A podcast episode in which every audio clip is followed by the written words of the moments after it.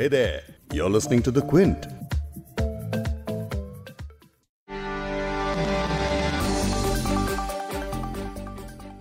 अगर आपने corona virus संकट शुरू होने के वक्त शेयर बाजार में 25,000 रुपए लगाए होते तो वो आज बढ़कर 50,000 रुपए हो गए होते। ये कमाल सिर्फ और सिर्फ शेयर बाजार में ही हो सकता है। 21 जनवरी को मुंबई के शेयर बाजार सेंसेक्स ने 50,000 का स्तर छू लिया है। 23 मार्च 2020 को शेयर बाजार 25,900 के स्तर के आसपास था और 10 महीने के अंदर अंदर शेयर बाजार करीब करीब दोगुना हो गया है।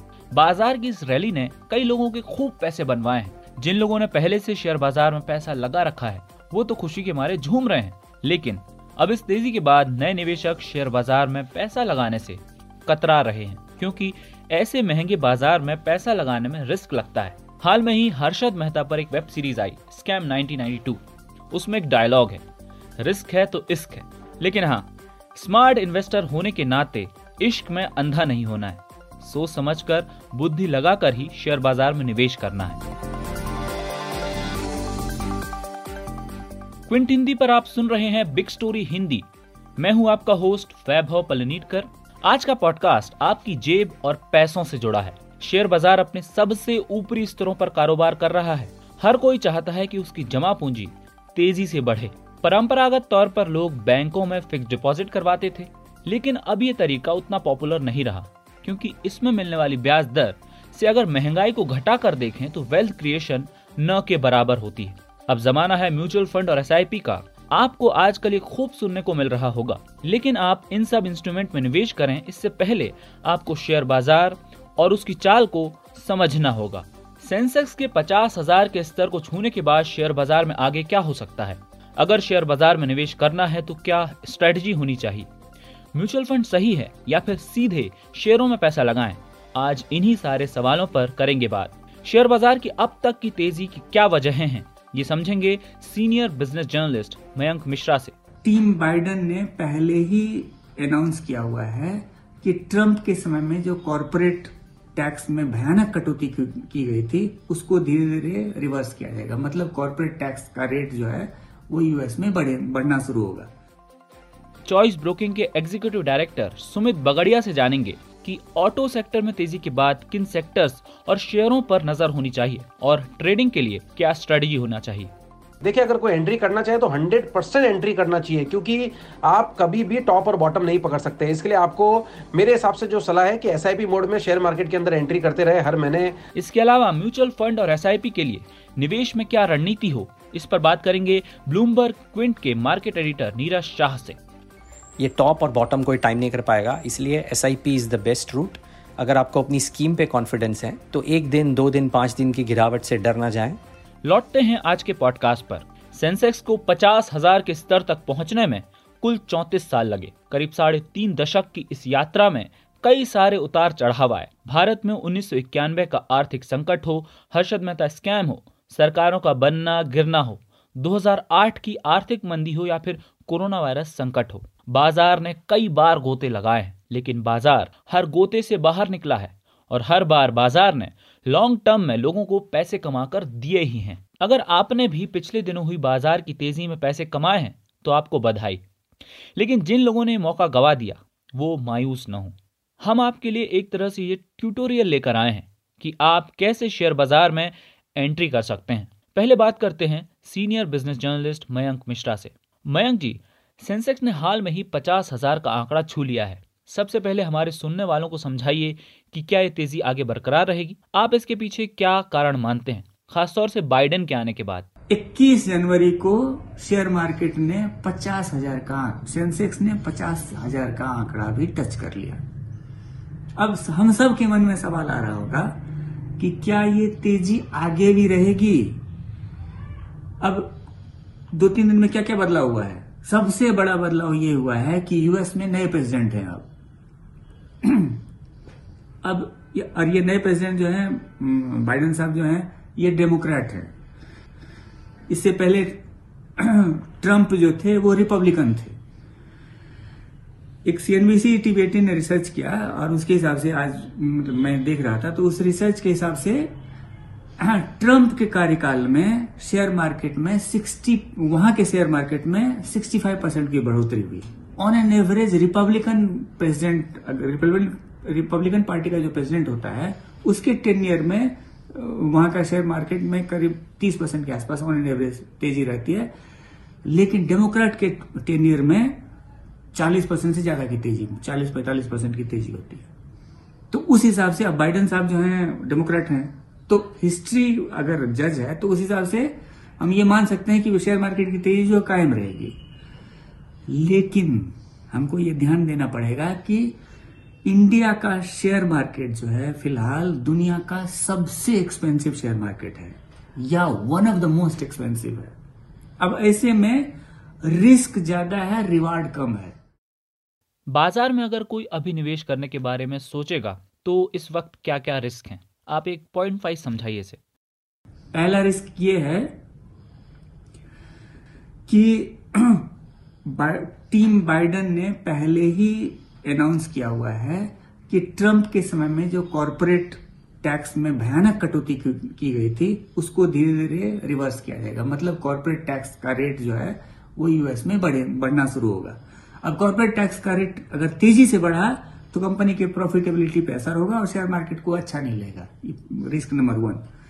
रिस्क नंबर 2, और ये बड़ा रिस्क है, एक्सेस लिक्विडिटी की वजह से सारे एसेट क्लास में तेजी रही है और उसमें कमोडिटी भी है, क्रूड भी है, स्टील भी है, कॉपर भी है, ये सब रॉ मटेरियल है जो कि मैन्युफैक्चरिंग यूनिट में यूज होते हैं।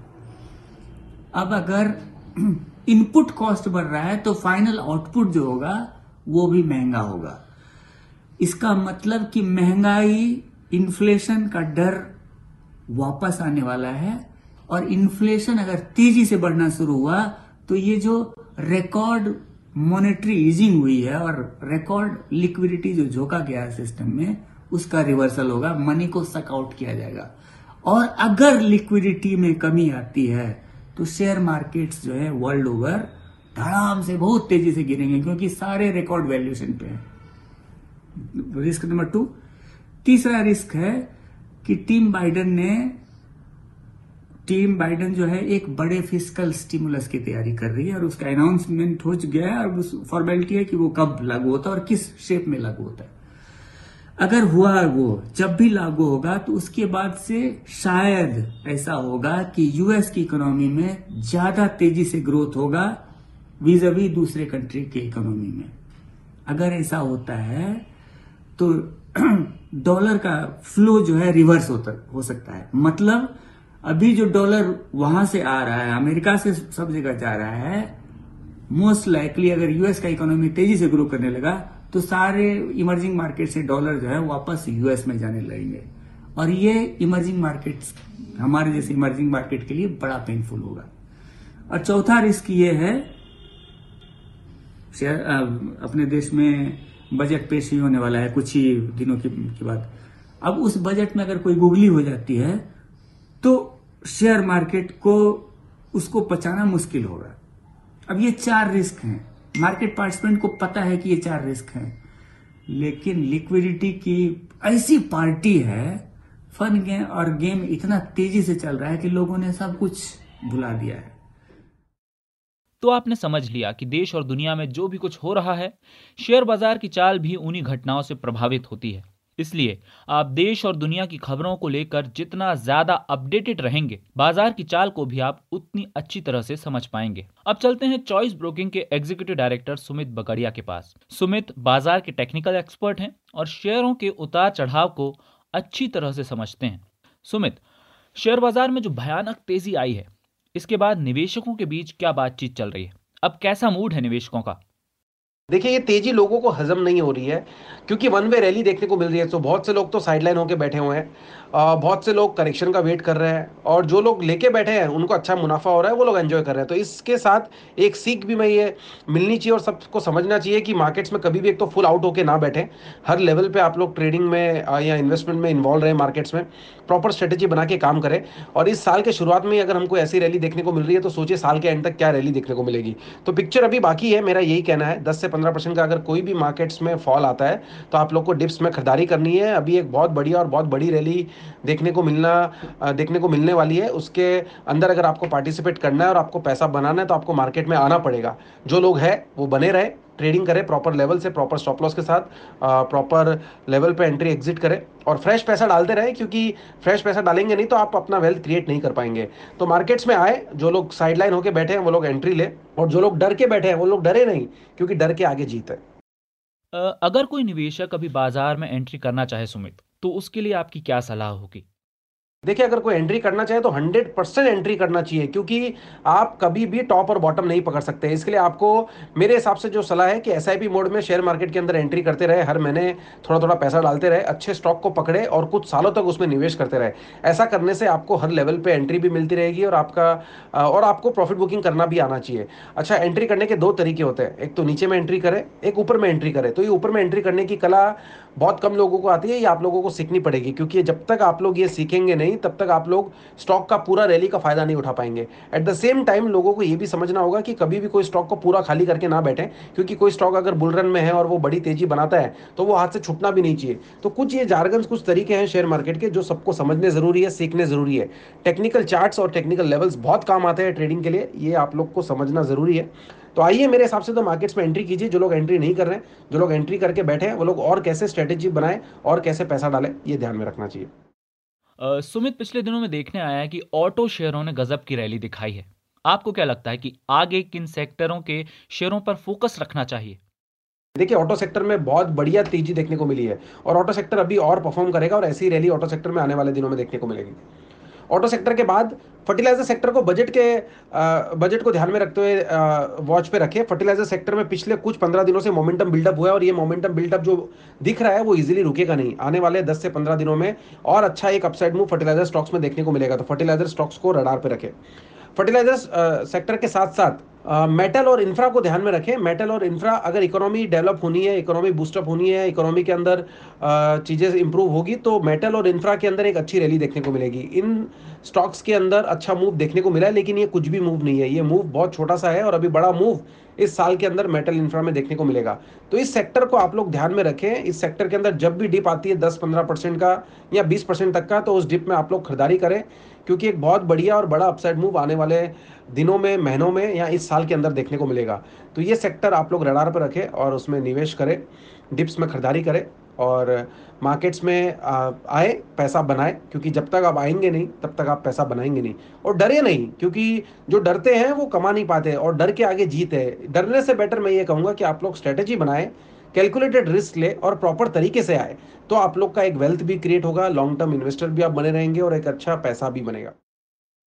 अब आम नौकरी पेशा आदमी के काम की बात। विज्ञापनों में आपने खूब सुना होगा म्यूचुअल फंड सही है, आपके रिश्तेदारों दोस्तों के बीच भी म्यूचुअल फंड की खूब चर्चाएं होती होंगी। लेकिन अब जब बाजार अपने ऑल टाइम हाईस पर है, तो क्या ऐसे वक्त में म्यूचुअल फंड या फिर SIP में घुसना चाहिए? बात करते हैं ब्लूमबर्ग क्विंट के मार्केट एडिटर नीरज शाह से। नीरज ब्लूमबर्ग क्विंट पर शो भी करते हैं, द म्यूचुअल फंड शो। उनसे समझते हैं कि क्या अभी बाजार में घुसना ठीक होगा। वैभव जी, मैं तो कहूँगा कि अगर SIP के माध्यम से आ रहे हैं तो बेझिझक आएँ, और अगर SIP चालू है तो एक दिन की गिरावट को देख के डर ना जाएं। इनफैक्ट अगर मार्केट और गिरता है तो इन्वेस्टर्स के लिए बेटर है। जैसे DSP MF के कल्पेश पारेख ने कल ट्वीट किया था कि आज मेरी एज लाइफ टाइम हाई पे है। इसका मतलब ये तो नहीं कि आगे नहीं जाएगी। तो सेंसेक्स लाइफ टाइम हाई पे था, नीचे आया है, ऐसा नहीं है कि ये अभी टॉप हो गया है। ये टॉप और बॉटम कोई टाइम नहीं कर पाएगा, इसलिए SIP is the best route. अगर आपको अपनी स्कीम पे कॉन्फिडेंस है, जो आपने काफ़ी रिसर्च करके ली हो, अगर और ना की हो तो ब्लूमबर्ग क्विंट का म्यूचुअल फंड शो देख सकते हैं। बट अगर आपने काफ़ी रिसर्च करके अपनी स्कीम ली है तो एक दिन, दो दिन, 5 दिन की गिरावट से डर ना जाएं, SIP पे डटे रहें, इवेंचुअली वेल्थ क्रिएशन होगा। तो जैसा नीरज ने बताया कि बाजार को टाइम करने की कोशिश न करें, अपनी सैलरी में से एक सीमित हिस्से को सिस्टमेटिक इन्वेस्टमेंट प्लान के तहत अच्छे फंड्स में डालें और दूर की सोचें, मतलब लॉन्ग टर्म की। शेयर बाजार ने अब तक लोगों को खूब कमा कर दिया है, उम्मीद है आगे भी कमा कर देगा। लीजिए कि सोचकर, समझकर और बुद्धि लगाकर ही निवेश करें। इस पॉडकास्ट के एडिटर हैं संतोष कुमार, इसके प्रोड्यूसर और होस्ट हैं वैभव पलिनीटकर और इसकी साउंड एडिटर हैं फबीहा सैयद। अगर आपको बिग स्टोरी हिंदी सुनना पसंद है तो क्विंट हिंदी की वेबसाइट पर लॉग ऑन कीजिए और हमारे पॉडकास्ट सेक्शन का मजा लीजिए।